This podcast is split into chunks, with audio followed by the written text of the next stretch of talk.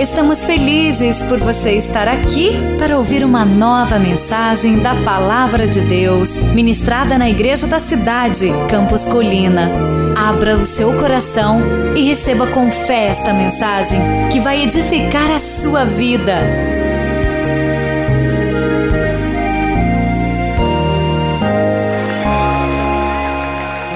Na primeira mensagem, que foi uma introdução dessa série, nós vimos sobre o modelo de cura de Jesus.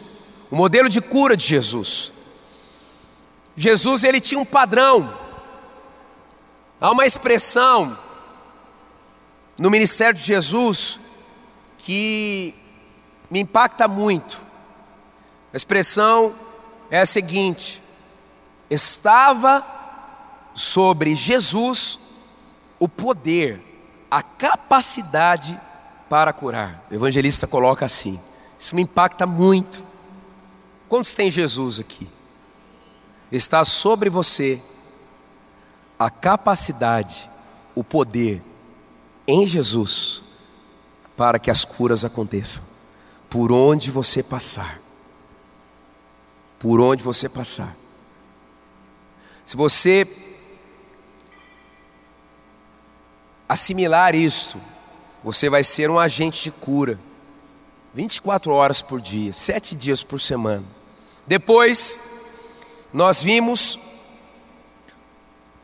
a primeira escolha, a escolha da realidade, que poderia ser resumida na seguinte expressão: eu não posso, eu não posso, eu não posso me controlar, eu não posso gerir a minha vida por mim mesmo, eu não posso me mudar, eu não posso simplesmente me adequar àquilo que Deus quer. Eu preciso entender isto.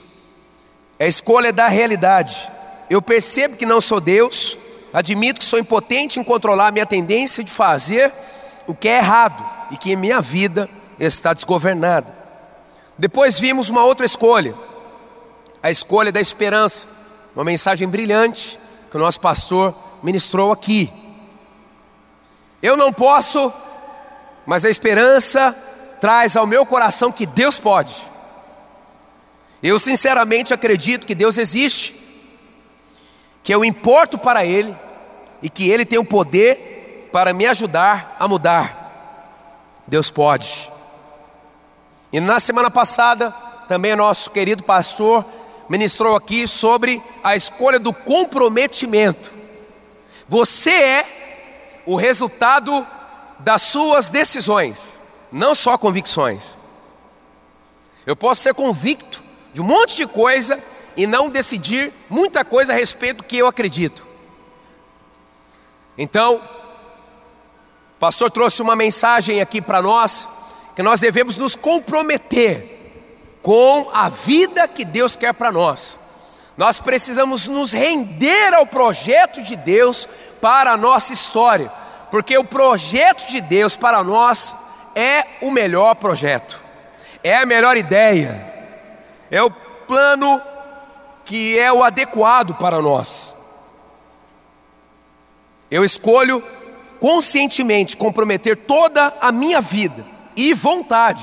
Diga assim: vida e vontade. Uma frase que a gente aprendeu no nosso processo de terapia, de recuperação e transformação de pessoas, é uma oração, uma declaração que eu preciso fazer.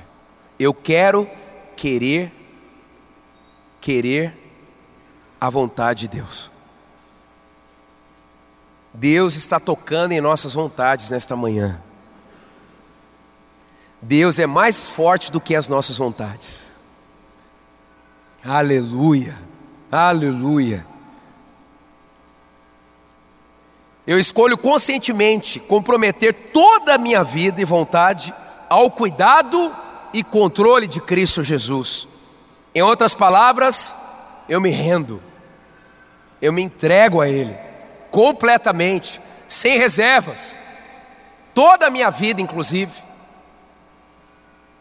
E hoje vai ser um pouco tenso, vai acabar bem. Nós vamos falar sobre confissão, a escolha de confessar, tirar o lixo e colocar o lixo no seu devido lugar. Hoje nós vamos falar que acabou o tempo de termos uma vida dupla.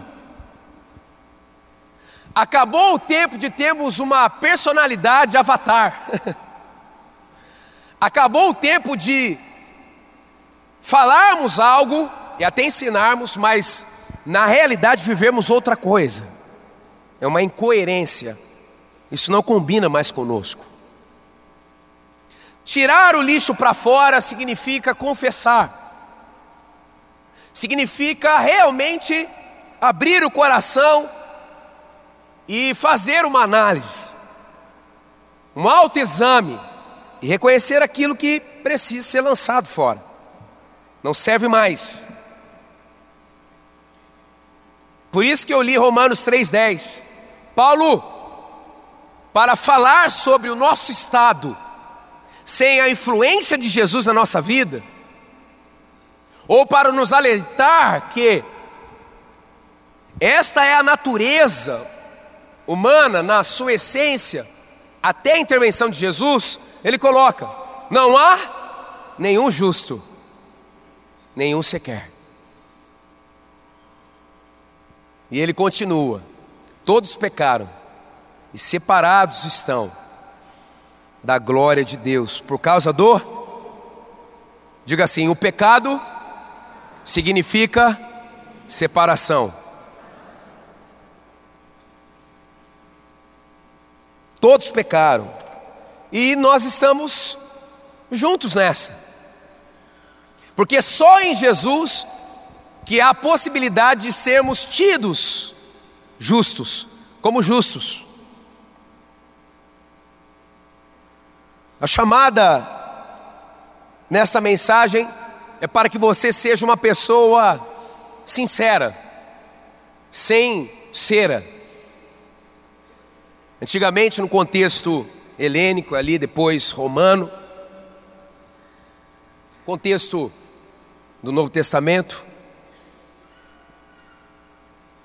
havia a venda nos leilões, nas casas especializadas, de esculturas. E quando o vendedor dizia: essa escultura, ela é sem cera, significa que não tinha tido nenhum tipo de reparo, de resina, para tentar tirar algum tipo de falha. Aquela escultura estava intacta.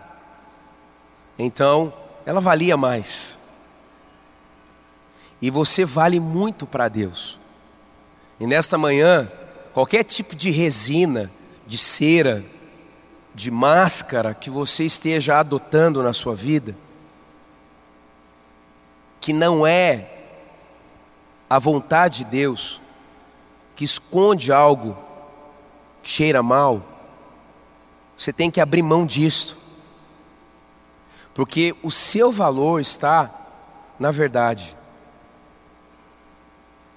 O seu valor está e ressaltará na limpeza. A limpeza embeleza. A limpeza enobrece. A limpeza ressalta. Qual que é o padrão de espiritualidade que eu devo ter? Primeira coisa que eu gostaria de destacar: Jesus não quer que eu seja um religioso. Jesus não quer que eu seja um crente mascarado. O crente zorro. O caminho do religioso é o caminho da murmuração. O caminho do religioso é o caminho da lista de regras. É o caminho do esforço próprio para tentar ser merecedor de algo. O caminho do religioso é a comparação, Ele pega o que ele tem de bondade, se compara geralmente com alguém, na visão dele, muito pior que ele. O religioso, ele não consegue viver sem a palavra não. O não faz parte, até para uma tentativa desesperadora de controlá-lo. Porque se eu não estou sob o governo de Deus, na verdade eu estou descontrolado. Isso o trinta semanas chama de insanidade. A vida cristã não tem a ver com fazer. E não é sobre não pode ou sobre pode. Jesus veio nos dar um outro padrão de vida. Um outro padrão de espiritualidade, um outro padrão para que possamos exercer a nossa fé. Jesus disse: eu vim para que tenham vida e a tenham em abundância, a tenham plenamente. Jesus disse: olha, o meu jugo é suave e o meu fardo é leve. O contexto original dessa passagem significa que Jesus estava dizendo: olha, chega de carregar o peso da religião. O que eu proponho é uma coisa muito mais simples, efetiva, mas muito mais leve. O fardo que Jesus está colocando ali significava, por exemplo, para um judeu extremamente conservador, que tinha mais ou menos setecentos setecentas diretrizes só para o mandamento guardar o sábado. Era muito peso. A religião, ela mata, ela sufoca, asfixia. Ei, nessa manhã, em nome de Jesus, saia do banco da religião. Sabe, tem hora que a gente tem que entender que o tempo passou e a nossa fé não acompanhou esse tempo. Tem hora que a gente tem que entender que o tempo passou e a gente continua superficial. Que às vezes uma pessoa que nasceu de novo em Jesus há poucos dias supera a nossa espiritualidade em função de estarmos presos a ritos, a paradigmas, a coisas que criamos, coisas que criamos. Isso é religiosidade. Agora, qual é o padrão de espiritualidade que devo ter? Jesus deseja que eu seja autêntico, autêntico, sem cera, sincero, verdadeiro, genuíno, que você seja integral, único, que você seja um só, em nome de Jesus, um só, uma só. Sabe o que eu aprendi? O preço da verdade sempre será menor do que o preço da mentira. Você entendeu isso? O preço da verdade sempre será menor do que o preço da mentira. A religião esconde a sujeira e proporciona medo, prisão e frustração. A fé expõe e proporciona cura. Amém? Amém. Amém. Tem gente que diz assim: pastor, a primeira vez que eu fui na igreja, o senhor estava pregando. Eu fiquei com tanta raiva da minha mulher, parecia que ela tinha contado minha vida para o senhor.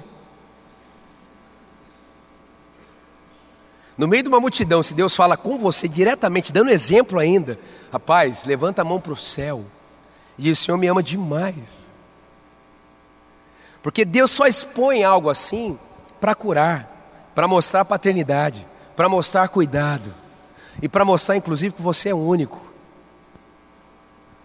Tem gente que senta lá no fundo, pastora Vivian, com medo da gente escanear aqui na frente.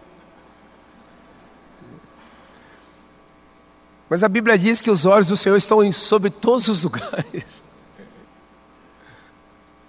E outra, se você chegou aqui, você não chegou aqui para ser escorraçado.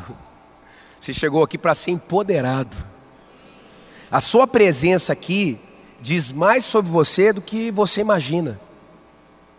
Porque você se compromete também com a sua presença. Você está aqui de alguma forma, porque Deus está te atraindo para Ele. E o melhor que você precisa fazer é isto mesmo, dizer sim. Se mover. E a decisão de hoje então é confessar. A decisão de hoje é confessar. Confessem, confessem, confessem os seus pecados uns aos outros e orem uns pelos outros para serem curados. A oração de um justo é poderosa e eficaz. A palavra confessar nesse texto de Tiago, confessem, esse verbo aí confessar significa professar, reconhecer aberta e alegremente, prometer publicamente que farei algo, concordar e comprometer-se com. Isto é confessar, é a palavra na perspectiva bíblica. Nesse texto de Tiago significa isto. Agora, a confissão, ela vem atrelada com uma outra disciplina espiritual, que é a do arrependimento. Arrependimento. E só Deus pode checar o nosso coração se de fato estamos arrependidos. Porque Ele sabe quando alguém se arrepende verdadeiramente. E o início da transformação radical de alguém é o arrependimento. É reconhecer o seu erro, a sua incapacidade. Reconhecer. E depois, a segunda direção seria confessar, expor. Então vamos lá, nesse texto. Quando eu confesso para Deus, eu sou perdoado. Quando eu confesso para Deus, eu sou perdoado.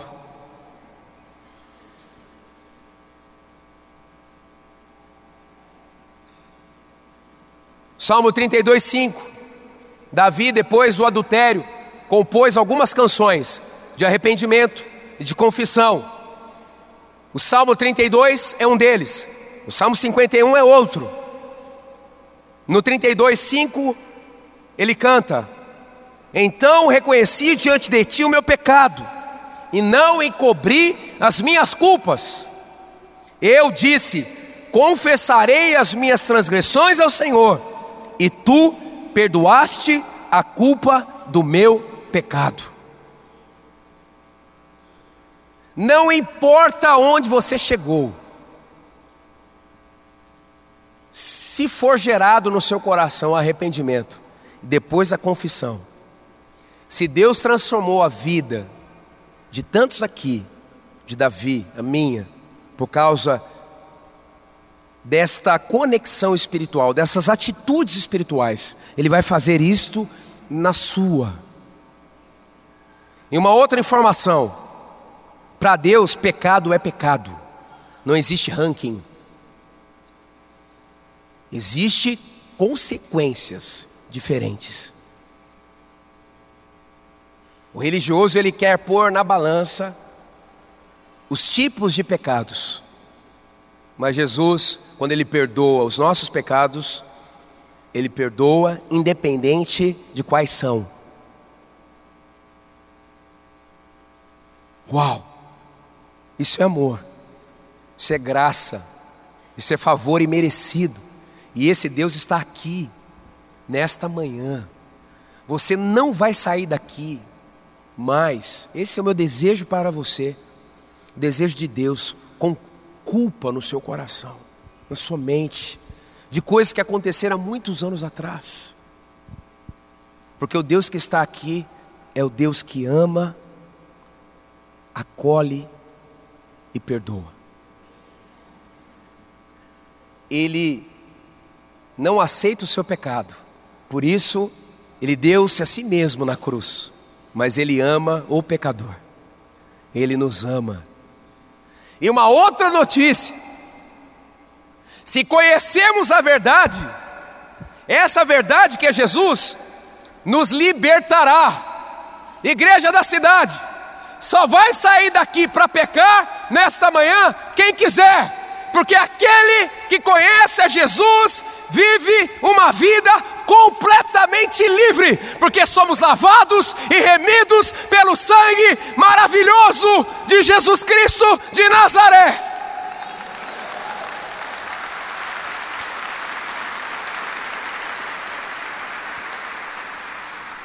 Não brinque com o sangue de Jesus, custou muito.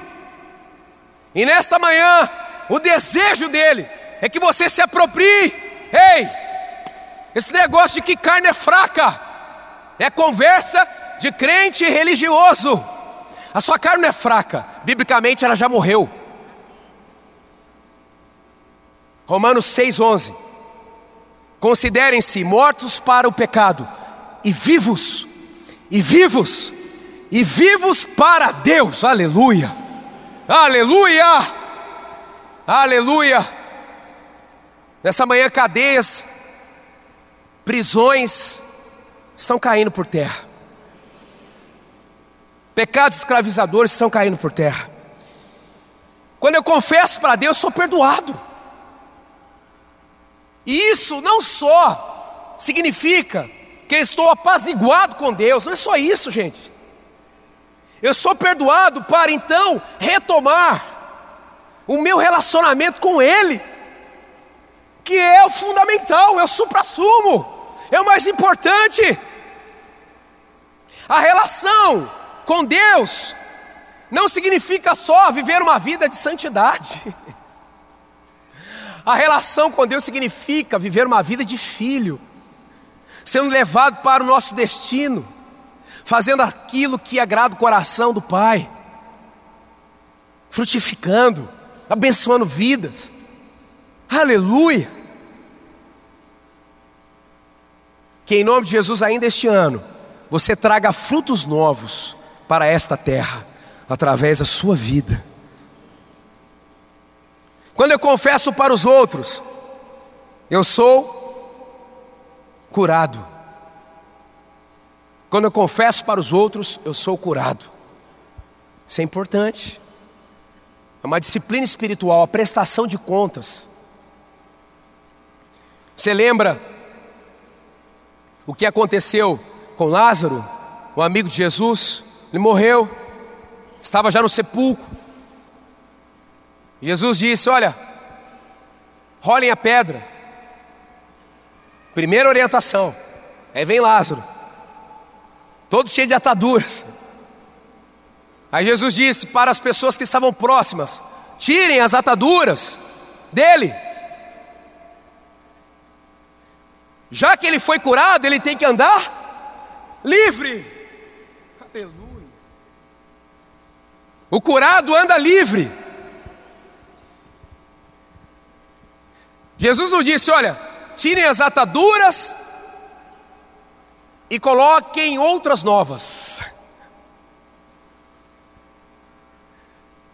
A libertação que Jesus promoveu em nossa vida e promove não é para nos prender em um sistema religioso, é para nos prendermos a Ele, nos prendermos a Ele, nos conectarmos a Ele.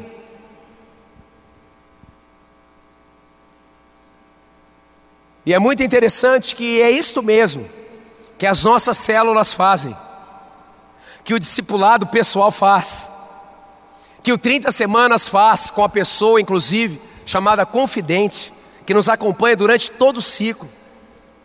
Essas pessoas são instrumentos de Deus para que possam tirar as nossas ataduras. Porque ninguém cresce sozinho. E é tão importante isso. Eu confesso para Deus, eu sou perdoado. Mas quando eu externo isto para alguém maduro, que eu confio, num ambiente de segurança, você tem essas pessoas perto de você, próximas de você, elas são fundamentais. Eu sou então curado. Eu sou curado também porque geralmente Deus faz alianças estratégicas. Deus faz encontros sobrenaturais. Muitas vezes eu vou prestar contas para alguém que passou situações semelhantes às minhas. E ele tem autoridade, ele tem vida para transferir. Aleluia, ele tem uma graça especial, uma, uma compaixão diferenciada por aquele assunto que você está colocando. Isso é tão importante. João oito, trinta e seis. Portanto, se o Filho os libertar, vocês de fato serão livres. O diabo diz... Olha que frase importante. Tem até uma imagem aí. O diabo diz: você é a igreja. Você pode caminhar sozinho. E aí vem a sequência do pensamento. Todo predador isola a presa da manada. Uf. Sozinho você é uma presa fácil. Pois bem, confessar é o detox da alma e do espírito. Nós temos aqui três tipos de, de lixos. Vou começar aqui pelo orgânico. O orgânico para nós seria uma metáfora de coisas que não são ruins, mas não servem mais para a gente. Quem já teve essa experiência? Deus falou assim, ó, isso não serve mais para você. Quem já teve essa experiência? Por exemplo, usar a rede social de qualquer jeito, com banalidades, futilidades. Isso aqui, vamos colocar no lixo orgânico. Não é tão nocivo assim, mas não serve mais. Não serve mais. Outra coisa que não tem mal em si mesmo, mas não serve mais para você. A compulsão por compras. Aí tem marido que agora, cara, aleluia. Há quinze anos que eu venho nessa igreja, até que enfim eu vi uma palavra de Deus agora.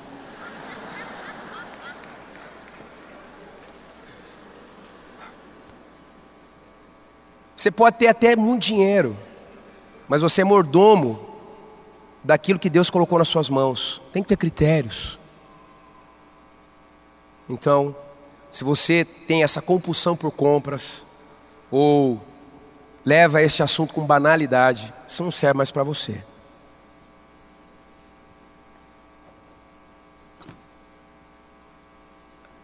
Outra coisa, amizades.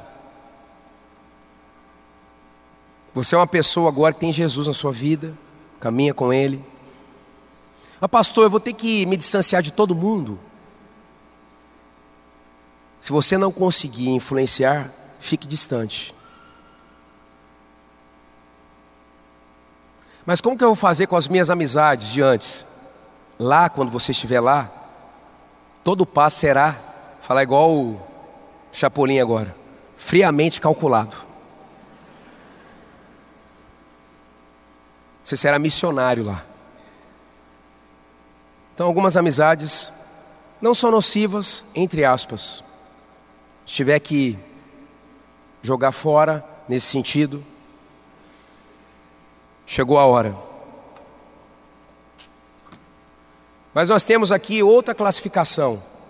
Nós temos os tóxicos, os radioativos, os que contaminam. Esse aqui, esse tipo de lixo tem que ser destruído mesmo. Separei aqui pornografia. Isso aqui não pode ficar na sua vida. Deixa eu dizer, a toxicidade, ela contamina. e ela vai se espalhando.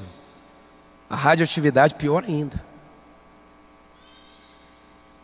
Se você está preso a isso aqui, você pode ter certeza que você está também prejudicando muitas outras pessoas. Então, nós não queremos isto mais.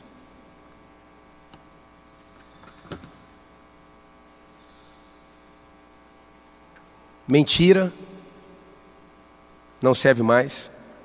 Altamente tóxica. E uma pior ainda, inveja. Então, vamos colocar o lixo no lixo. Mas tem um outro tipo, que é o reciclado.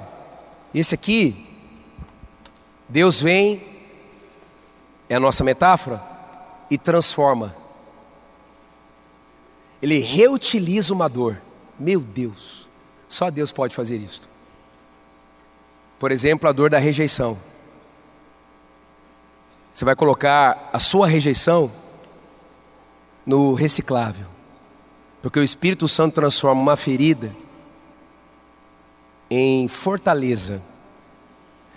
Uma ferida em experiência. Uma ferida em quebrantamento. Uma outra. O luto. Vai para o reciclável. Deus pode reverter o luto. Transformar o luto. Curar você do seu luto. Te fazer crescer. E também qualquer tipo de doença que traz tantos impactos em nossas vidas. São coisas que nós vamos colocar no lixo reciclável. Nós não podemos acumular lixo na nossa vida, de forma alguma. Indo para o final então, o que me motiva a confessar e ter o meu coração cem por cento limpo? O que me motiva? Por que que eu preciso? E o que me motiva a ter essa prática, essa decisão? A A bondade de Deus, a bondade de Deus. Mas Deus demonstra o seu amor por nós. Cristo morreu em nosso favor, quando ainda éramos pecadores. A bondade de Deus. A base para um coração puro não é o quão bom você tem sido, mas saber o quão bom Deus é.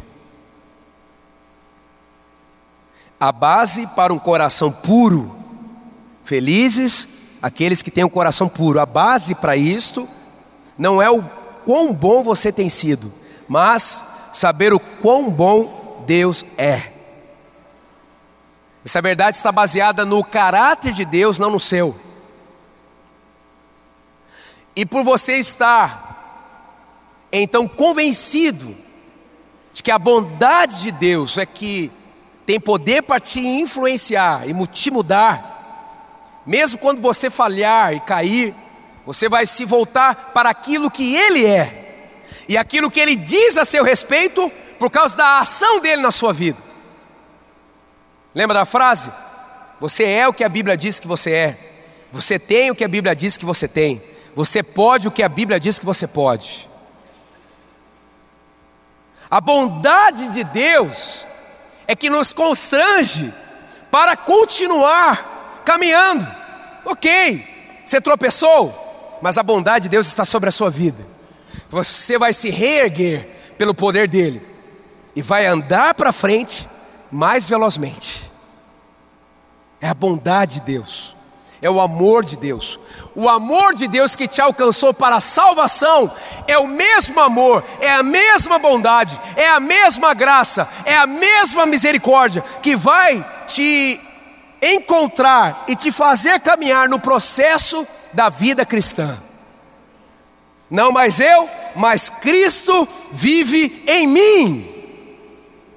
Aleluia! E nós passamos a ser embaixadores de Cristo. Aonde nós chegamos, Jesus se apresenta. Você é um cartão de visitas do céu.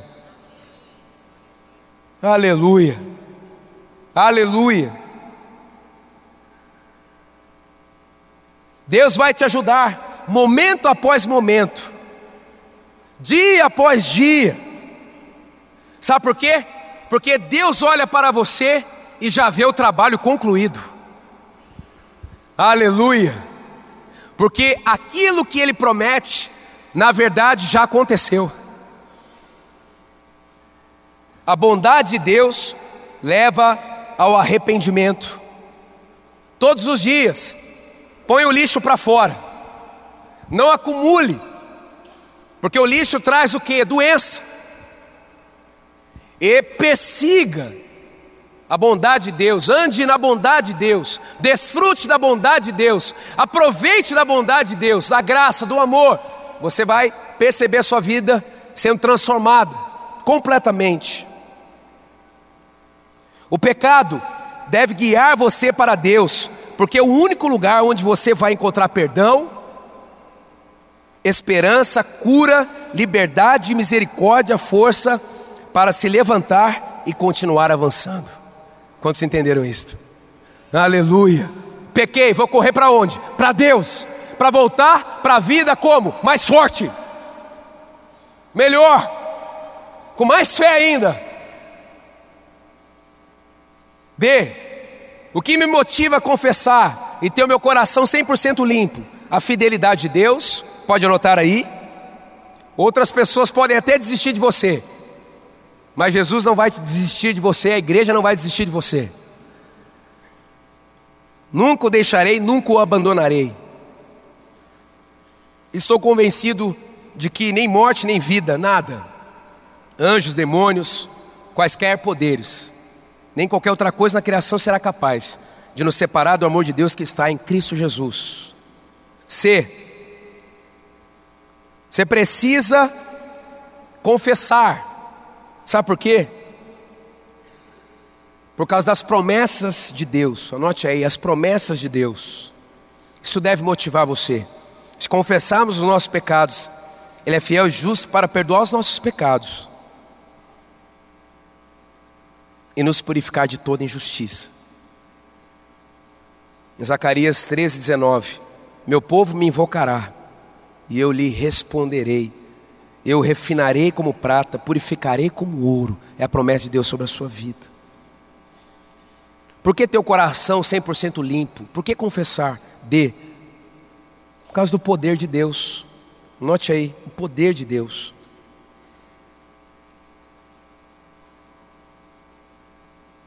Por isso digam: vivam pelo Espírito, e de modo nenhum satisfarão os desejos da carne. Amém? De modo nenhum satisfarão os desejos da carne. Coloque a mão no seu coração e diga assim: Espírito Santo de Deus, seja bem-vindo aqui. Aleluia, aleluia. E para terminar, quais são os benefícios que experimento ao ter um coração puro? Ver a Deus. O que significa ter uma vida assim? De ver a Deus. Felizes aqueles que têm o coração puro, porque eles verão a Deus. Alguns exemplos disto. Eu coloquei um acróstico aí com a palavra livre. É viver livre. O livre, o L de leve. Leve, pode anotar aí. Já tem um L, só dando a dica. Porque tem gente que rasura o esboço, o finalzinho fica com raiva. Ah, Senhor. O I, uma vida inabalável, uma vida constante, perseverante, que permanece em Jesus. Ver a Deus significa também o V de vitória, uma vida vitoriosa, uma vida abundante de progressão em todas as áreas. Ver a Deus significa também restituição, o R aí de restituída, uma vida restituída de perdas, uma vida restituída daquilo que legitimamente tomaram de você. E ver a Deus significa ter uma vida também ensinadora, o E aí, ensinadora, Você reparte da cura que você recebeu. Você estende a mão a partir do perdão que você recebeu. O livre passa a ser um discipulador, um cuidador, uma pessoa que aprende a cuidar de pessoas, porque a resposta do amor recebido é doar amor, é servir, é não julgar o outro, mas empoderar o outro e mostrar o mesmo caminho que te fez vencer e superar. Como o salmista Davi cantou, arrependido do seu pecado de adultério, cria em mim um coração puro a Deus e renova dentro de mim um espírito estável. Diga assim: Senhor, cria em mim um coração puro, ó Deus, e renova dentro de mim um espírito estável. Amém. Esse segundo semestre, sua vida vai exalar o bom perfume de Cristo. Coisas que você não conseguia vencer, pecados antigos, Deus traz no meu coração, que Deus está fazendo uma faxina grossa aqui no nosso meio nesta manhã. Porque o sangue de Jesus, apesar de ser vermelho, nos faz mais alvos do que a neve. Aleluia, aleluia, porque a obra dele é capaz de fazer isto. Sabe, esta igreja vai crescer muito ainda. Vou repetir. Essa igreja vai crescer muito ainda. Porque Deus derramou uma graça na vida dos nossos pastores para amar as pessoas e honrar as pessoas. Nós não olhamos os pecados das pessoas, nós olhamos as pessoas e mostramos e ensinamos até que elas entendam por elas, através da ação de Deus, que elas precisam mudar. Porque nós estamos construindo uma igreja de filhos livres. Não é filhos irresponsáveis, mas são pessoas que não estão atreladas à espiritualidade de um líder apenas, porque elas já descobriram o caminho pessoal delas para o coração de Deus, porque o mesmo Espírito Santo que está em mim está em você. E não existe Espírito Santo Júnior, Kids, Fraldinha, Baby. É um Espírito Santo só. Eu estou olhando essa multidão aqui sem nenhum tipo de julgamento e tentando ser um instrumento de Deus para te dizer: Jesus pode perdoar os seus pecados. Ele pode curar a sua vida. Valeria a pena nessa tarde fazer uma lista dos seus pecados que você se despediu deles hoje, e também das suas feridas no seu coração, para começar um tempo novo mesmo.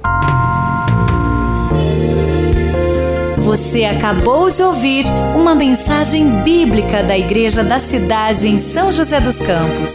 Se esta mensagem abençoou sua vida, compartilhe com seus amigos em suas redes sociais. Obrigada e que Deus te abençoe.